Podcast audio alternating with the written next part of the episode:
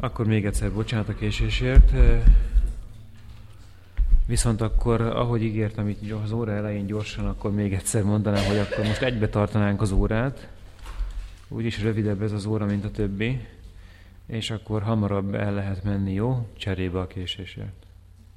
Hoztam most is könyveket azok számára, akik mélyebben érdeklődnek a téma iránt, mert főleg a reformáció kapcsán aztán rengeteg rengeteg a könyv, amit lehet kutatni és olvasni. Ebből egy néhányat hoztam, ami egy némelyike nálunk is kapható. Azt gondolom, hogy talán ez nálunk is kapható még. Ez a Biblia évszázada, az a címe ennek a könyvnek. És ebben a könyvben benne található a Vizsói Bibliának a lefordításának a története, kinyomtatásának a története. Károly Gáspárról néhány információ. Hát sajnos minden könyvet nem sikerült elhoznom, de talán majd a legközelebbi órán bepótoljuk. Aztán lehet látni, milyen alapos kutatómunka eredménye ez a könyv. Csepregi Zoltánnak a Reformáció nyelve című könyve. Hát a reformáció sok-sok érdekességét, apró részleteit kutató könyvecske. Nem is annyira könyvecske, egy jó vaskos könyv. Balasi kiadó jelentette meg, a másik könyv pedig Keveházi László, a kereszt igéjét hirdetni kezdtem, ez a címe. Sztárai Mihálynak, az akkori eh, korban élő vándorprédikátornak az életéről szól, és annak a bemutatása, illetőleg hát a korabeli történelmi Magyarországnak a, a viszonyainak a bemutatása. Hát igen, egyrészt igen, ott is.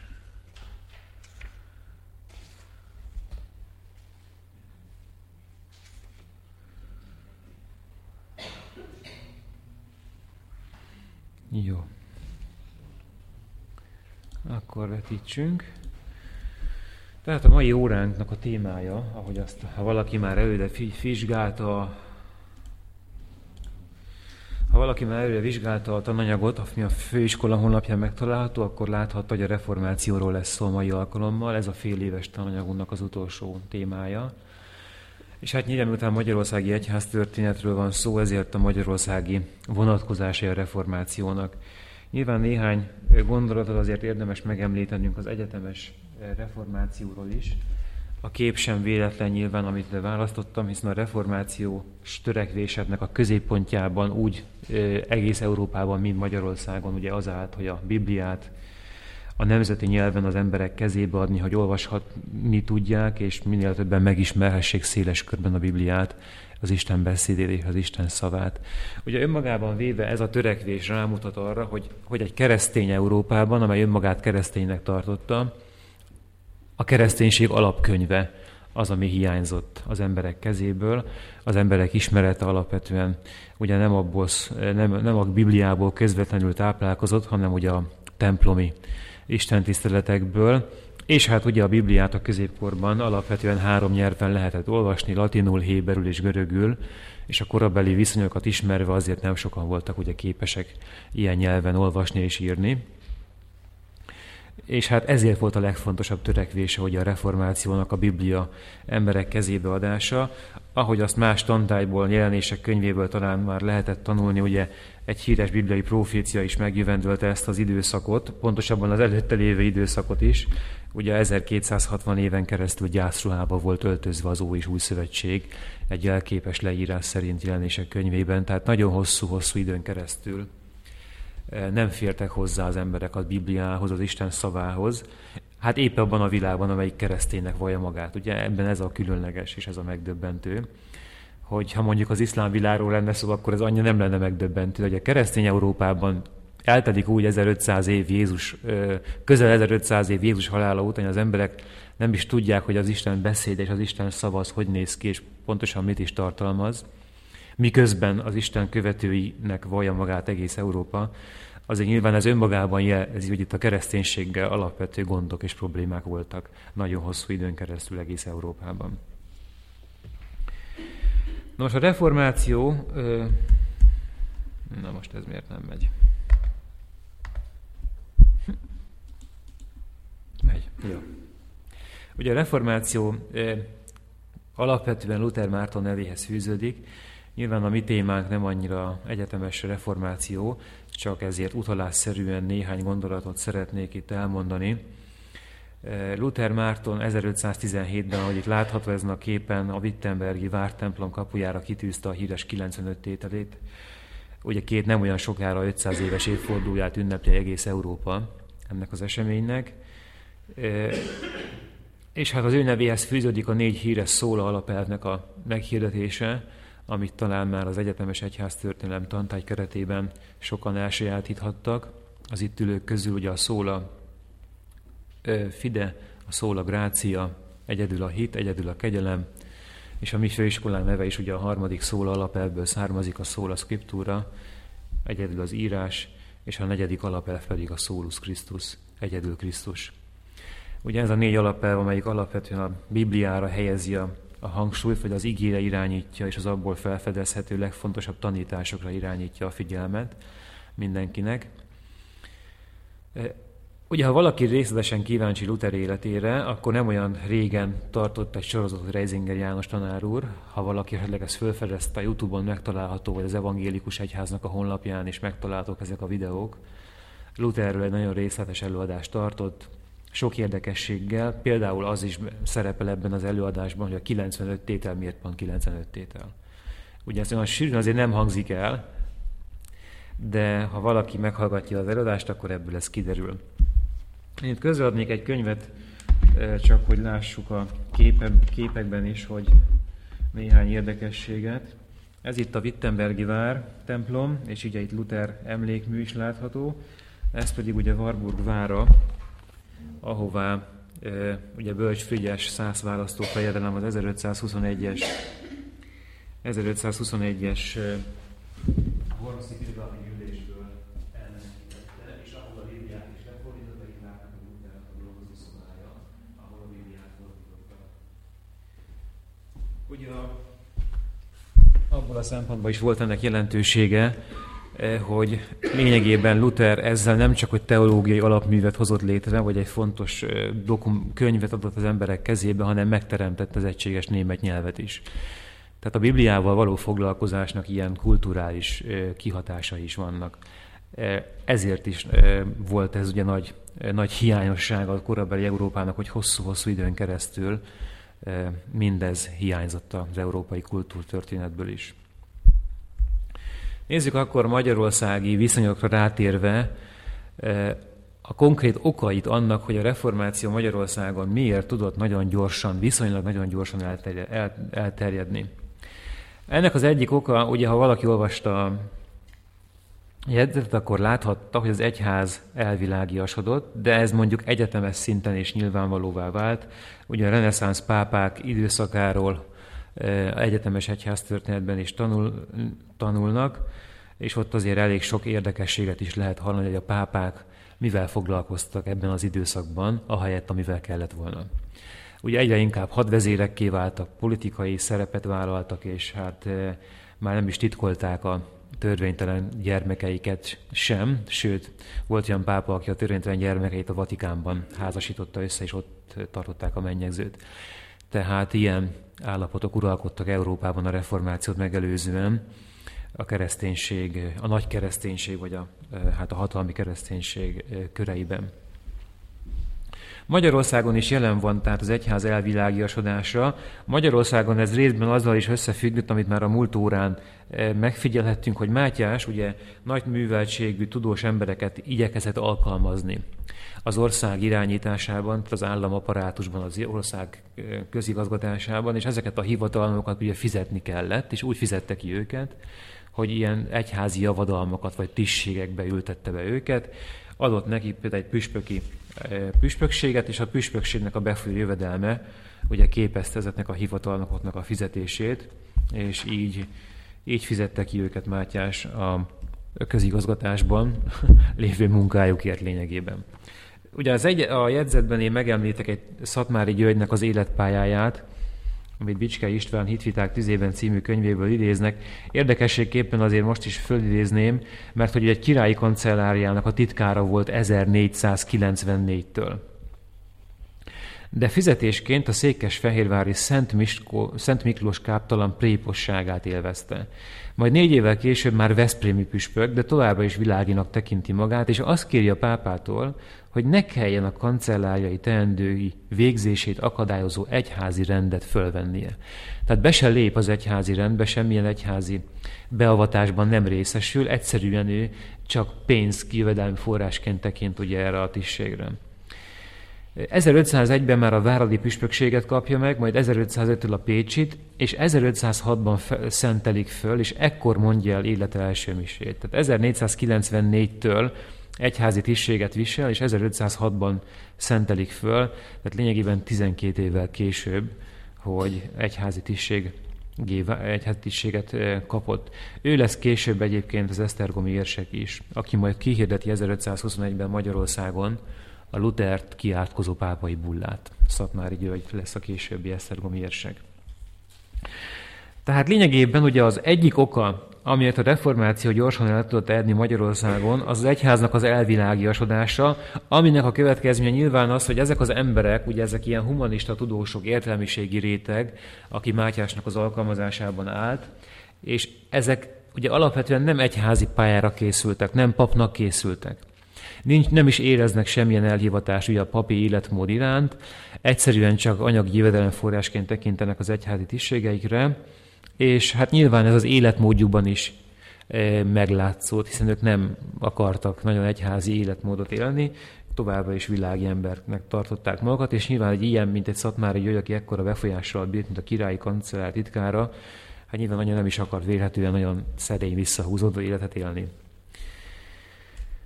A második eh, ok, amiért eh, a reformáció Magyarországon gyorsan el tudott terjedni, az egyébként Mohács.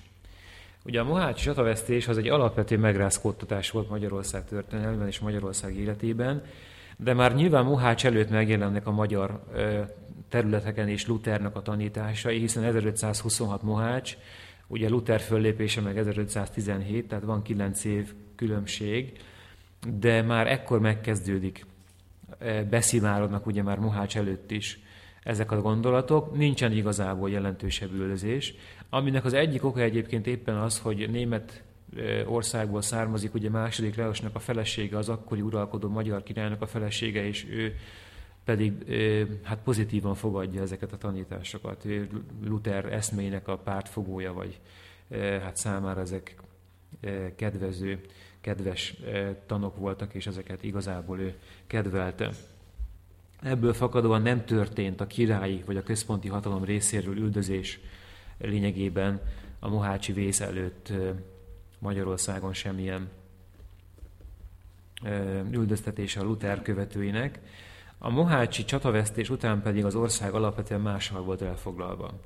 Ugye egyrészt a politikai hatalomért folyt a küzdelem, Ugye a török veszély egyértelművé vált, hogy bármikor az ország betörhet. Ugye 1526 után majd csak 1541-ben szakadt három része Magyarország, de egyértelmű volt, hogy jelentős haderőt Magyarország nem képes kiállítani a török hat hatalommal szemben.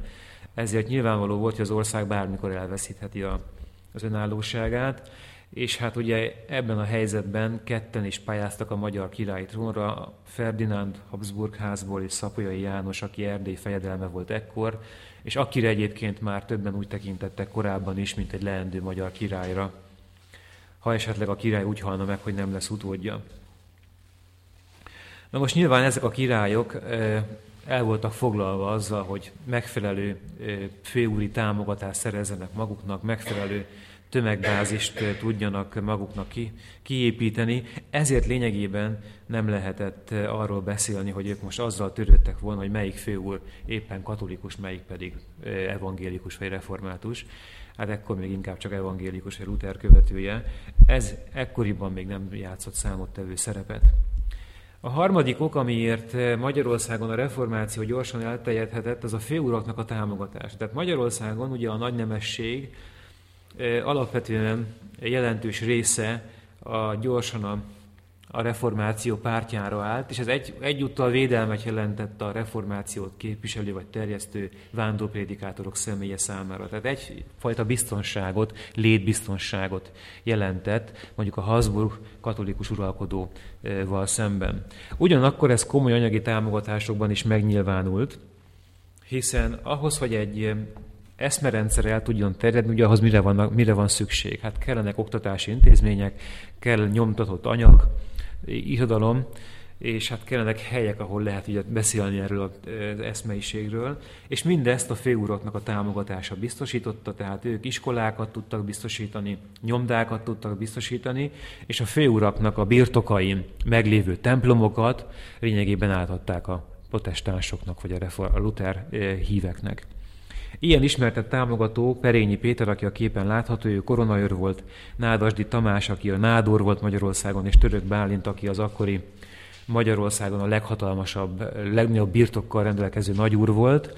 A feleségét úgy hívták, hogy Leona Luterián, a luteránus nőstény oroszlán, mert ő is a, nagyon harciasan kiállt a hitújítás mellett.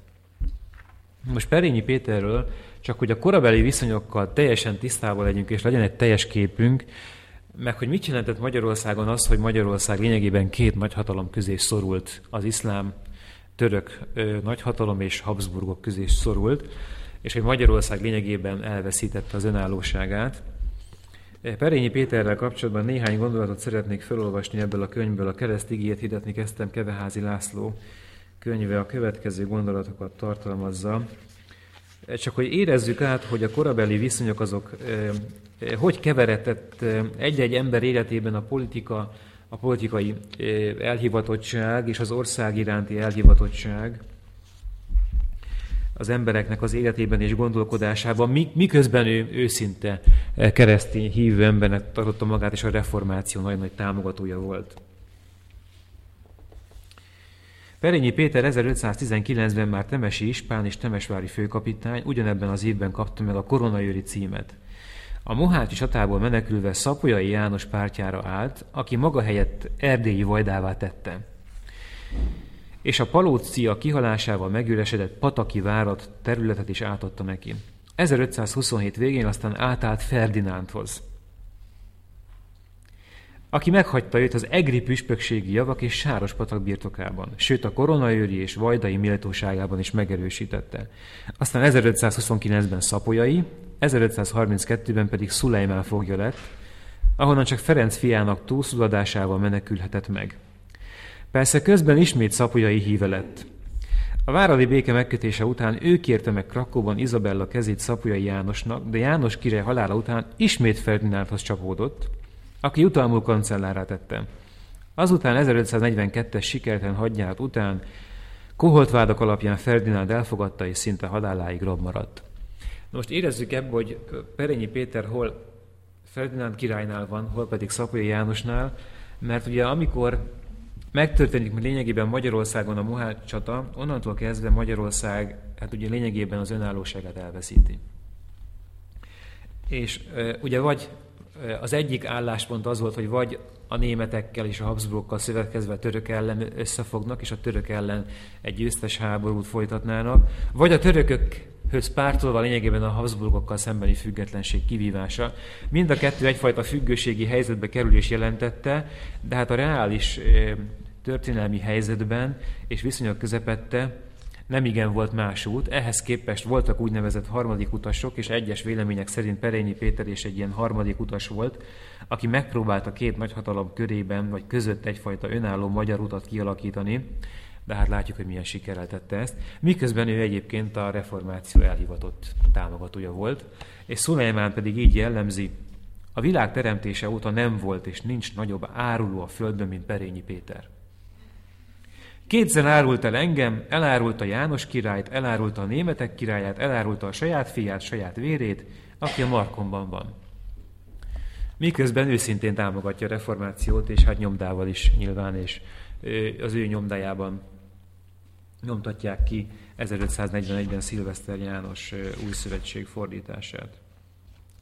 Nem, bocsánat, az Nádasdi Tamás. De akkor is, tehát nyilvánvalóan itt komoly támogatás támogató szerepet ad. a reformációnak. Negyedik oka, amiért elterjedt a reformáció ilyen nagy mértékben, ugye az a katolicizmusnak a leépülése. Itt láthatjuk néhány érdekes számadatot, hogy 1520 körül, mikor Magyarországon ugye kezd megjelenni a reformáció, vagy ezek a tanok, akkor még 400-500 rendházban és kolostorban 10.000 szerzetes van, 1570-re pedig a 10.000 szerzetesből marad 500 szerzetes. Ugye, tehát látjuk azt, hogy a katolicizmust alapvetően nagy csapásként éri a reformáció Magyarországon. Elpártolnak ugye a katolikus egyháztól, és nagyon sok vándorprédikátor, mindjárt látjuk őket, a vándorprédikátor egyébként korábban Ferences volt. Ugye mondtam ezt korábban az obszervens Ferencesek révén, hogy ők azok, akik majd később a reformáció híveivé válnak közülük sokan, és hát ezekből a számadatokból is látszik, hogy a reformáció Magyarországon óriási csapásként érte a katolikus egyházat. Hogy mégis Pázmány Péter idején majd a következő fél évben tanuljuk, miért tudott az ellenreformáció olyan sikereket elérni, az pedig azért történik meg, mert a katolikus egyház ugyan óriási mértékben lecsökken létszámát tekintve, de a teljes szervezet és hierarchia megmarad. Tehát az érsekségtől a plébániáig a teljes szervezetrendszer megmarad, csak nyilván egy nagyon megcsapant létszámban.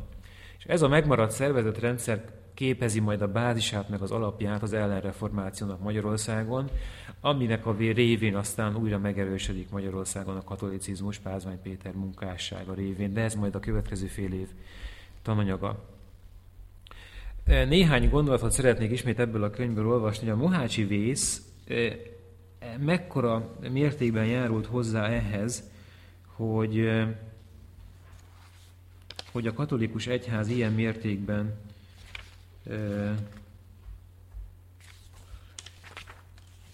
erejét vesztetté vált. Nem jelöltem meg, bocsánat, de mindjárt megkeresem. Igen, megtaláltam. A Mohácsi Tata leírása nem a mi feladatunk. Annyit azonban a későbbi egyházi és más események megértése szempontjából rögzíteni kell, hogy a király halálán túl veszteség volt az ország sok főpapjának halála, halála is.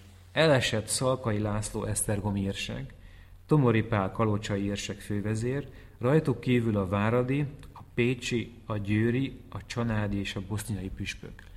Tehát alapvetően a katolikus egyháznak a felső vezetése ott maradt a Mohácsi csata, csata helyén. Ugye azt mondjuk, hogy egy, kettő, három, négy, öt püspök és a két érsek. Ez alapvetően meg, megrázkódtatás volt nyilván az akkori katolikus, Magyarországi katolikus egyház számára. Összesen tehát hét magasrangú egyházi vezető, és az urak közül a király után csak a legnagyobbakat említve Zapolya György, Perényi Gábor, Pálóci Antal, rajtuk kívül több mint tíz főúr, mint egy 500 nemes és 9-10 ezer gyalogos katona. Tehát lényegében az ország is vezető elveszítette a vezetőit, a haderejének a nagy részét, és a katolikus egyház is, tehát a felső vezetését lényegében ott hagyta a Mohácsi vészen, a Mohácsi csatavesztés helyén. Mindez nyilván hozzájárult ahhoz, hogy a katolicizmus ebben a pillanatban hát egy megrodjant állapotban szembesüljön és találkozzon a reformációval Magyarországon. Nézzük meg, hogy a reformációnak milyen személy és tárgyi feltételek kedveztek ahhoz, hogy Magyarországon gyorsan elterjedjen. Hát egyrészt a vándorprédikátorok személye, akik ugye fáradtságot nem kímélve lényegében az egész országot bejárták. Mondjuk ez Tárai Mihály, vagy egy Szegedi Kis István, hogyha olvassuk ezeknek az embereknek az életét, akkor azt látjuk, hogy ezek fáradtságot nem kímélve lényegében az egész országot bejárták, gyalog, nyilván nagy többsége gyalogszerrel, és mindenhol hirdették és képviseltek, képviselték a Bibliát, és hát ezt folyamatosan hangoztatták, és az ország lakossága ugye szóban folyamatosan szembesült ezekkel a tanokkal. Nyilvánvalóan alapvetően az volt a fő cél, hogy ezt már korábban is mondtam, hogy a Bibliát magyar nyelven kiadják és lefordítsák az ország lakossága számára, ezért többnyire mindegyik vándorprédikátor számára egy kitűzött cél volt, hogy a Bibliát magyar nyelvre lefordítsa. Ezeknek a prédikációknak a nagy része pedig alapvetően arról szólt, hogy milyen katolikus tanok vannak, amelyek a Bibliával össze nem egyeztethetőek. Mondjuk ennél a gondolatnál nyilván megérthet, talán érthető az, hogy miért is nem adták az emberek kezébe a Bibliát, ugye? Mert ahogy megjelent az emberek kezében a Biblia, vagy egyes vándor prédikátorok, vagy voltak olyan személyek, akik ezt fölvállalták, akkor rögtön rá lehetett mutatni, hogy az egyház, az akkori egyháznak a tanai, hagyományai, eljárásai mennyire ellentétesek a Biblia tanításaival, de mondjuk ezt már a múlt órán Husz Jánosnál is láttuk, hogy mennyi minden olyan gondolat fölmerült, ami, ami már korábban is sokak számára problémát okozott. Ezek a magyarországi prédikátorok ugye külföldi egyetemeken szerezték meg a tudásukat, alapvetően Wittenbergben, például Károly Gáspár is ott tanult Wittenbergben. Ugye, ezeken a prédikációk után alapvetően jellemezte, hogy vitákat folytatnak a helybeli katolikus papokkal, mindez a vándorprédikátorok vagy a reformátoroknak az első generációjára értendő, a második generáció már alapvetően egymással is vitázik, ugye amikor kezdenek kialakulni a reformációnak a különböző irányzatai.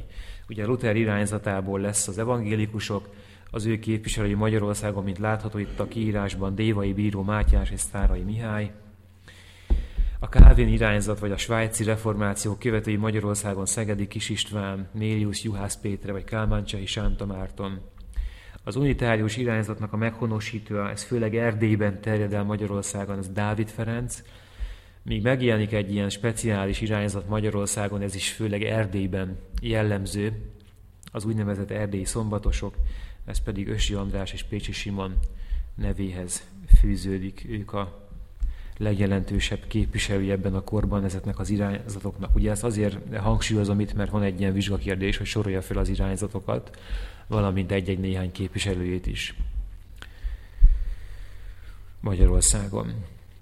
A második, alapvetően a második ugye feltétel, ami hozzájárult ahhoz, hogy hozzájárult ahhoz, hogy Magyarországon elterjedjen a reformáció, az ugye az irodalmi tevékenység, amely elsődlegesen a Bibliában, vagy a Bibliának a megjelenésében e, tapasztalható. Ugye itt a Vizsói Bibliának az első oldala látható. Ugye 1590, amikor e, megjelenik a Vizsói Biblia Magyarországon, magyar fordításban, a teljes Biblia 1590, Károly Gáspár nevéhez fűződik, én itt szintén közölnem ezt a könyvet, hogy itt lehet látni néhány képet azért a Vizsói templomról, eh, arról, ahogyan arról az épületről a nyomda elhelyezkedett, bár lehet, hogy már sokan jártak ott, azon a vidéken. Illetőleg látható itt a képek között a Vizsólynak a látképe is.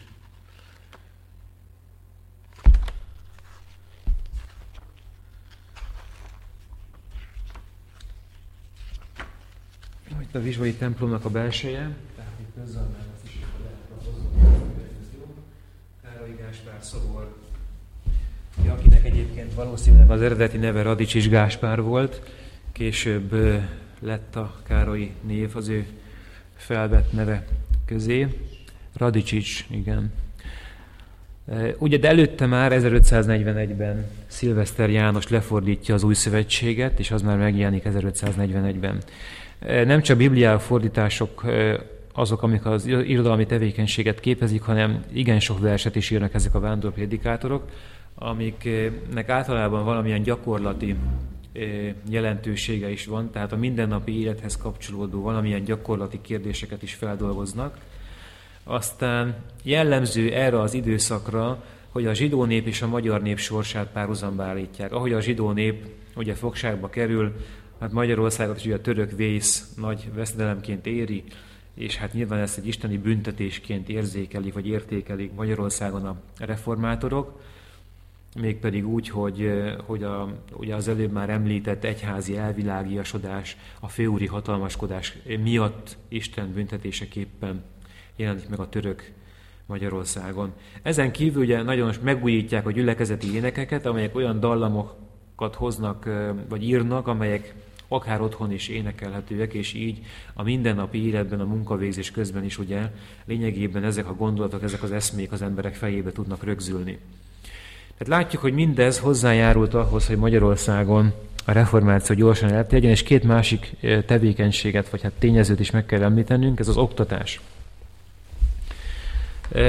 Ugye az, a, a megfelelő vagy hát karakteres személyek és a, irodalomnak, a irodalmi tevékenység mellett az alapvető fontos tényező, hogy egy eszme is eszmerendszer elterjedjen, az az oktatási intézményeknek a megléte. Mert a reformátorok, ahol csak megfordultak, igyekeztek iskolákat alapítani, vagy a városi plébániai iskolákat ugye átvették, hogyha az ottani plébános katolikus pap is református lett, vagy Luther követője lett, akkor nyilván, vagy a főúr, akinek a birtokán ezek a iskolák megvoltak, akkor nyilván a reformátoroknak a rendelkezésére bocsátotta, és ott ők elkezdték tanítani a maguk tanításait. Ugye ezekből a iskola alapításokból növekszik ki Debrecen és Sárospatak, ahol ugye, a, mert az egyes jelentősebb iskolák előbb-utóbb kollégiumokká válnak, ahol már bölcseleti és teológiai alapismereteket is tanítanak, ugye nem csak írás meg olvasást, ahogy a plébán iskolákban általában ez történt, hogy írás-olvasást tanítottak, hanem bölcseleti és teológiai ismereteket is, és lényegében a prédikátor utánképzés bázisaiként működtek ezek az iskolák. Tehát ugye hogy lehet hosszan távon föntartani egy vallási eszmeiséget, vagy gondolatot, vagy egy vallási közösséget, hogy a megfelelő utánpótlás képzésről is gondoskodni kell oktatási intézményekben keresztül. Na most ez volt Debrecen és Sárospatak, és ezek olyan mértékben kifejlődtek ezek az intézmények, hogy az úgynevezett partikulák hálózatát hozták létre. Ez azt jelentette, hogy volt egy anyaiskola, és ahhoz tartozott több oktatási intézmény kisebb városokban. Ilyen anyaiskola volt ugye például Debrecen, amelynek 1740-re, tehát itt már jóval 200 évvel később járunk, 126 partikulája lesz. Tehát 126 másik intézményt tartozott Debrecennek a irányítása vagy a vonzás körzetében. És ugye a Debreceni meg a Sárospataki kollégium idősebb diákjai ezekben a kisebb iskolákban végeztek már tanítói tevékenységet, és az itt szerzett pénzből mentek aztán kik külföldi egyetemekre tanulni. A következő tényező az a nyomdák alapítása, tehát nyilván nem elég megírni egy könyvet, ahhoz, hogy az minél inkább terjedjen az emberek körében, ahhoz szükség van eh, nyomtatásra. Na most nyilván ez is, hát a reformátoroknak ugye nem volt pénze, ez megint csak adományokból, vagy pártfogó, pártfogó útján e, történt. Ahogy említettem, Nádasdi Tamás országbíró e, volt az, akinek a nyomdájában kiadásra került ugye 1541-ben az Új Szövetség magyar nyelvű fordítása, és a Kolozsváron volt az első olyan magyar nyomda, ami magyar nyelvű könyveket is nyomtatott, és hosszabb időn keresztül működött önálló vállalkozásként. Ez a négy tényező tehát, ami a reformáció személy és trágyi feltételeit jelenti. Na most Magyarországon a reformáció megjelenése és elterjedése körében két szakaszt lehet megkülönböztetni.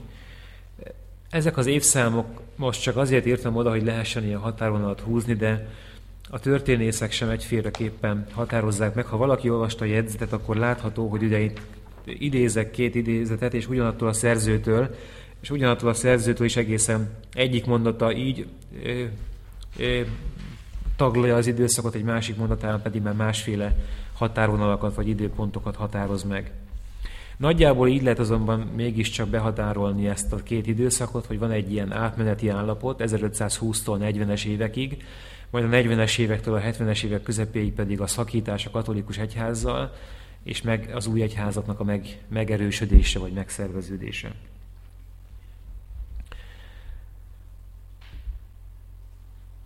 1521-ben hirdetik ki ugye Szatmári Györgynek az utasítására, tehát a magyarországi nagyvárosok templomaiban a Lutert ki átkozó pápai bullát.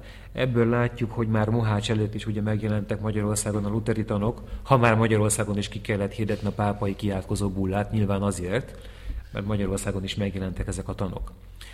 Tehát 1521 már biztosan, hogy itt is voltak ilyen jelenségek. Utána pedig törvényben, tehát a legmagasabb állami jogforrásban, eh, állami hatalom vagy állami eszközzel kikényszeríthető módon, ugye lényegében az állam egyik egyház mellé áll, a katolikus egyház mellé, és azt mondja, hogy minden luteránust azok pártfogóit eretnekként kell, eretneknek kell tekinteni, és halállal kell őket büntetni, és az összes javaikat el kell venni. Ez lényegében ugye fej és jószágvesztés jelentett. 1523-ban, vagy két évvel később pedig azt mondja, hogy az országból ki kell őket teljesen írtani, akár egyházi, akár világi személyek, bárki bárhol elfoghatja őket, és megégethetik őket. Tehát az így vagy mai szemmel nézve, ez egy nagyon különleges dolog, hogy egy adott ország, vagy egy adott állam állami szinten egy másik egyház védelmére kell, és másfaj, az attól eltérő gondolkodásmódot pedig lényegében az állami hatalom erejével halállal bünteti. Csak azért, mert valaki másképp gondolkodik. De nyilván önmagában ez a helyzet eh, mutatja, hogy azért a középkori kereszténységben voltak problémák, ugye? Vagy legalábbis a, a hatalmi kereszténységben, és az azzal összefonódó államhatalom körében. De ugye, ahogy említettem, bár igen szigorúak ezek a törvények, és ehhez képest Magyarország lényegében a század végére, vagy a következő század elejére teljes egészében, mind, lényegében teljes egészében reform, eh, protestáns országgá válik. Ugye ez annak köszönhető, hogy Magyarországon megjelent a török vész, és Muhács miatt ezeket a törvényeket nem volt olyan központi hatalom, aki képes lett volna végrehajtani. Ezek után Magyarországon is megjelennek a különféle irányzatai a reformációnak, mert ugye nem csak egy irányzata alakul ki, egyetemes egyháztörténelemből ezt tudjuk, hanem e, minimum kettővel kell számolnunk, ugye van a németországi meg a svájci irányzat, de azon belül pedig más e, kisebb irányzatok is megjelennek. A konfesszió pentapolitánia, vagy pentapolitána, bocsánat, az lényegében egy luteri hitvallás. Öt város, mint látható itt a felsorolásban, hitvallását tartalmazza, amely luteri szellemben íródik, és lényegében a hitüket próbál meg igazolni a királyal szemben. 1549-ben ugyanis már nem annyira luteres, luteri tanokat kezdik el központilag üldözni, hanem sokkal inkább az újonnan megjelenő református gondolatokat, pontosabban ugye épp a református gondolatokat a, a svájci vagy helvét irányzatnak a követői válnak egyre inkább üldözött státuszba, és a luteri tanok követői pedig viszonylagos szabadságot élveznek, így ezt a hitvallást már a királynak adják át, vagy adják be a király számára, hogy, hogy ezzel igazolják, hogy ők nem eretnekek, és hogy az ő hitvallásuk az egy milyen elfogadható a király számára is. A református irányzat megjelenése ugye ahhoz köthető, hogy az úrvacsora tan tekintetében voltak alapvető ellentétek vagy más gondolatai Zwinglinek, Calvinnak, meg Luthernak. Ugye egyetemes egyháztörténetből lehet tanuljuk ezt, hogy a katolikus egyháznak a tanítása az úrvacsorával kapcsolatban az úgynevezett tra- ami azt jelenti, hogy az ostjában és a borban a konszekráló papnak a szavai hatására ténylegesen megtörténik az átlényegülés, és az ostya és a bor ténylegesen Krisztus testévé és vérévé válik. Ez a transzubstanciáció. Most Luther tagadja ezt a fajta gondolkodásmódot, és azt mondja, hogy ténylegesen nem jelenik meg ott Krisztus teste és vére, de valamilyen formában mégiscsak jelen van egy jelek alatt Krisztus ezt nevezzük ugye konszubstanciációnak. Zwingli és Calvin pedig azt mondja, hogy lényegében az úrvacsora az egy emlékünnep és hitvallás, és a, az ostya és a bor, ugye a két szín alatti áldozás során az ostya és a bor az szimbolikus jelentőségű, és semmilyen formában nincs benne Krisztusnak a teste és a vére. Na most ez az, ami az alapvető különbséget okozza ugye a két eh, protestáns irányzat között. Luther egyébként szakramentáriusoknak, tehát szentségtagadóknak nevezi ezért őket. Magyarországon először Kálmáncsai Sánta Márton nevéhez fűződik ez az irányzat, később ugye Kis István nevéhez, akinek a tanítványa lesz Mélius Juhász Péter, és ő lesz az, aki alapvetően a magyarországi református irányzatnak a kiemelkedő alakja és személye. Ő alkotja meg az, a református hitvallást legelőször, 1562-ben a Debrecen Egervölgyi hitvallást, ezt egyébként az Eger várát védő katonák védelme érdekében készíti el. Az első ilyen zsinat vagy gyűlés, ahol a ref- magyarországi reformátusok gyűlnek össze, az Beregszászon történik meg 1552-ben, és a nagy hitvallásuk Tarcal Tordalon kerül kiadásra 1563-ban, és ekkor válik Magyarországon véglegesen ketté a reformáció, két irányzatra, a helvét és a német irányzatra. Magyarországon egyébként annak ellenére, hogy 1548 évi 11-es törvénycikk alapvetően törvényi erővel a, a reformátusok üldözéséről szól, mégis igen erőteljesen elkezd növekedni a reformáció, a református irányzatnak a követőinek a száma, és nagyon sokan a luteri irányzattól is átpártolnak a református irányzatra. Ennek talán egyik oka lehet az, hogy Magyarországon ugye a mezővárosoknak a parasztpolgársága a sokkal inkább fogékonyabb a svájci református hitre, eh, mint a német eh, evangélikus hitre, hiszen ugye a Habsburgok is németek bizonyos szempontból is így sokkal inkább eh, fogékonyabbakká válnak a svájci irányzat követésére. És hát ugye a városi német polgárság az viszont nyilván az evangélikus irányzatot követi Magyarországon. 1567-ben van a nagy Debreceni zsinat, aminek a következménye az, hogy Magyarországon az a magyar, magyar reformátusok elfogadják a második helvét hitvallást, ugye ami református hitvallás, és lényegében betagozódnak az európai reformátusok e, sorába, és ugye itt fogadják el az első hazai törvénykönyvüket is, ez egy alkotmányozó zsinatként is nevezetes a reformátusok körében, és lényegében ők is szembehelyezkednek egy másik reformációs irányzattal, a antitrinitáriusok irányzatával, ugye a Szent Háromság tagadók irányzatával, akiket később, vagy akiket ugye unitáriusként ismerünk, és akkor ők lesz a harmadik irányzat, vagy ők lesznek a harmadik irányzat, az unitáriusok, amely Magyarországon alapvetően Erdélyben jelenik meg, és ott is terjed el főleg. Ez a Giorgio Blandrotának a nevéhez fűződik, aki behozta ezeket a tanokat Erdélybe. Ő János Zsigmond erdélyi fejedelemnek az orvosa, és a fejedelem alapvetően befolyása alá kerül, és az ő tanítványa lesz majd Dávid Ferenc, aki már egy sokkal, Dávid Ferenc sokkal, mondhatnánk így, szélsőségesebb irányzatát képviseli az unitárius tanoknak, még a Blandrata egy sokkal mérsékeltebb irányzatát. Egyébként Dávid Ferenc, hogy meg jegyzetben leírtam, hogy ő megjárta minden egyes egyházat, tehát ő katolikus papként kezdte a pályafutását, aztán evangélikus irányzat követője lett, majd a reformátusoké, és innen lett unitárius alapvetően.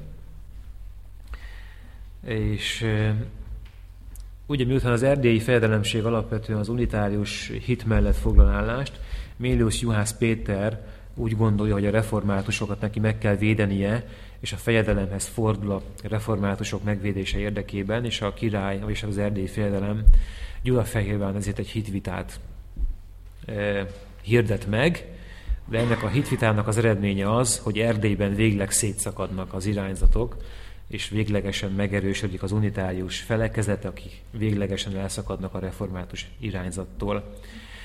Ami egy különleges európai jelentőségű esemény, az a Tordai Országgyűlés 1568-ban, mert Európában ugye ez e, párját ritkító esemény, korát megelőző e, döntés születik Erdélyben, hogy bárki szabadon választhatja meg a meggyőződését, és bármelyik meggyőződését szabadon hirdetheti, lényegében megteremti ezzel a mai modern értelemben vett vallásszabadságot Erdély, és bevett vallásnak tekinti a katolikus, az evangélikus, a református és az unitáriust. Alapvetően egyébként az unitáriusok számára kedvezett főleg ez a döntés, de ezzel lényegében Európában elsőként vallásszabadságot eh, hoz létre Erdély 1568-ban. Európában elsőként így van.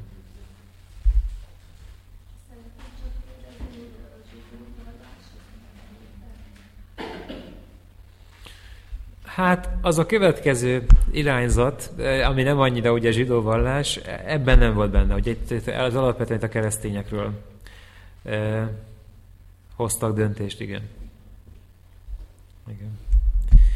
A másik irányzat, ez a szombatosok irányzata, akik valamelyest, akik valamelyest a zsidó vallás, és hát a judaizmus követőjeként is apostrofálta, de ez inkább így nem helyes, hanem inkább azt mondhatnánk, hogy ők az Ószövetség alapozzák a hitüket. Ők az unitáriusokból válnak ki, és az unitárius egyházból vagy felekezetből kiválás után hogy az ő gondolatuk az, hogy, hogy Krisztus halálával nem történik meg a megváltás, ezért minden ószövetségi rendelkezés életben marad, így a szombat is.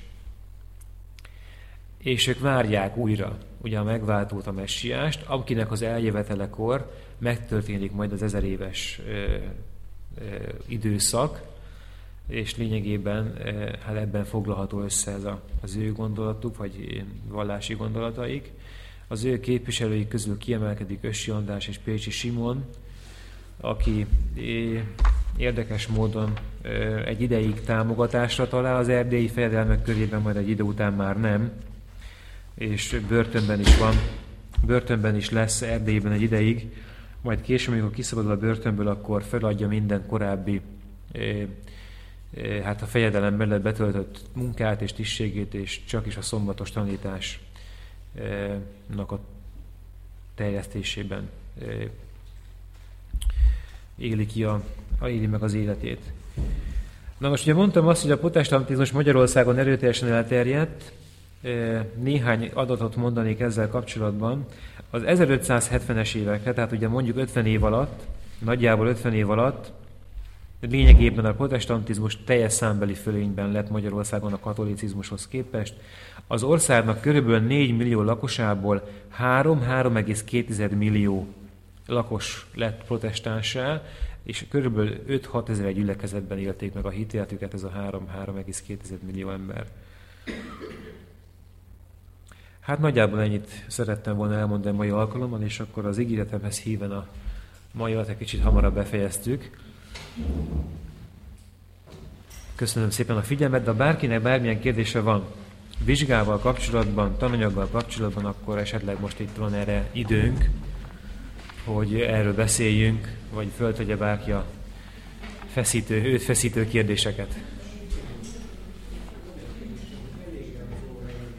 Hát az nem lesz elég. Tehát ugye ezek csak ilyen vázlatpontok itt a kivetítésen, segítségképpen, de mankóképpen, de hogyha valaki látja a kérdéseket, akkor itt ugye az órai jegyzetből kellene majd ezeket a kérdéseket kidolgozni, és az elég. Hát ha valaki ezt a, kinyomtatja ezeket az órai jegyzeteket, és ezt ebből kidolgozza a vizsgakérdéseket, ez teljesen elég lesz, jó? Tehát nem kell ezeket a könyveket megtanulni, ezeket azért mutatom, hogyha valaki érdeklődik, akkor sok érdekes dolgot lehet olvasni, meg lehet ismerni a korabeli viszonyokat, hogyan gondolkodtak emberek hitről, történelmi helyzetről,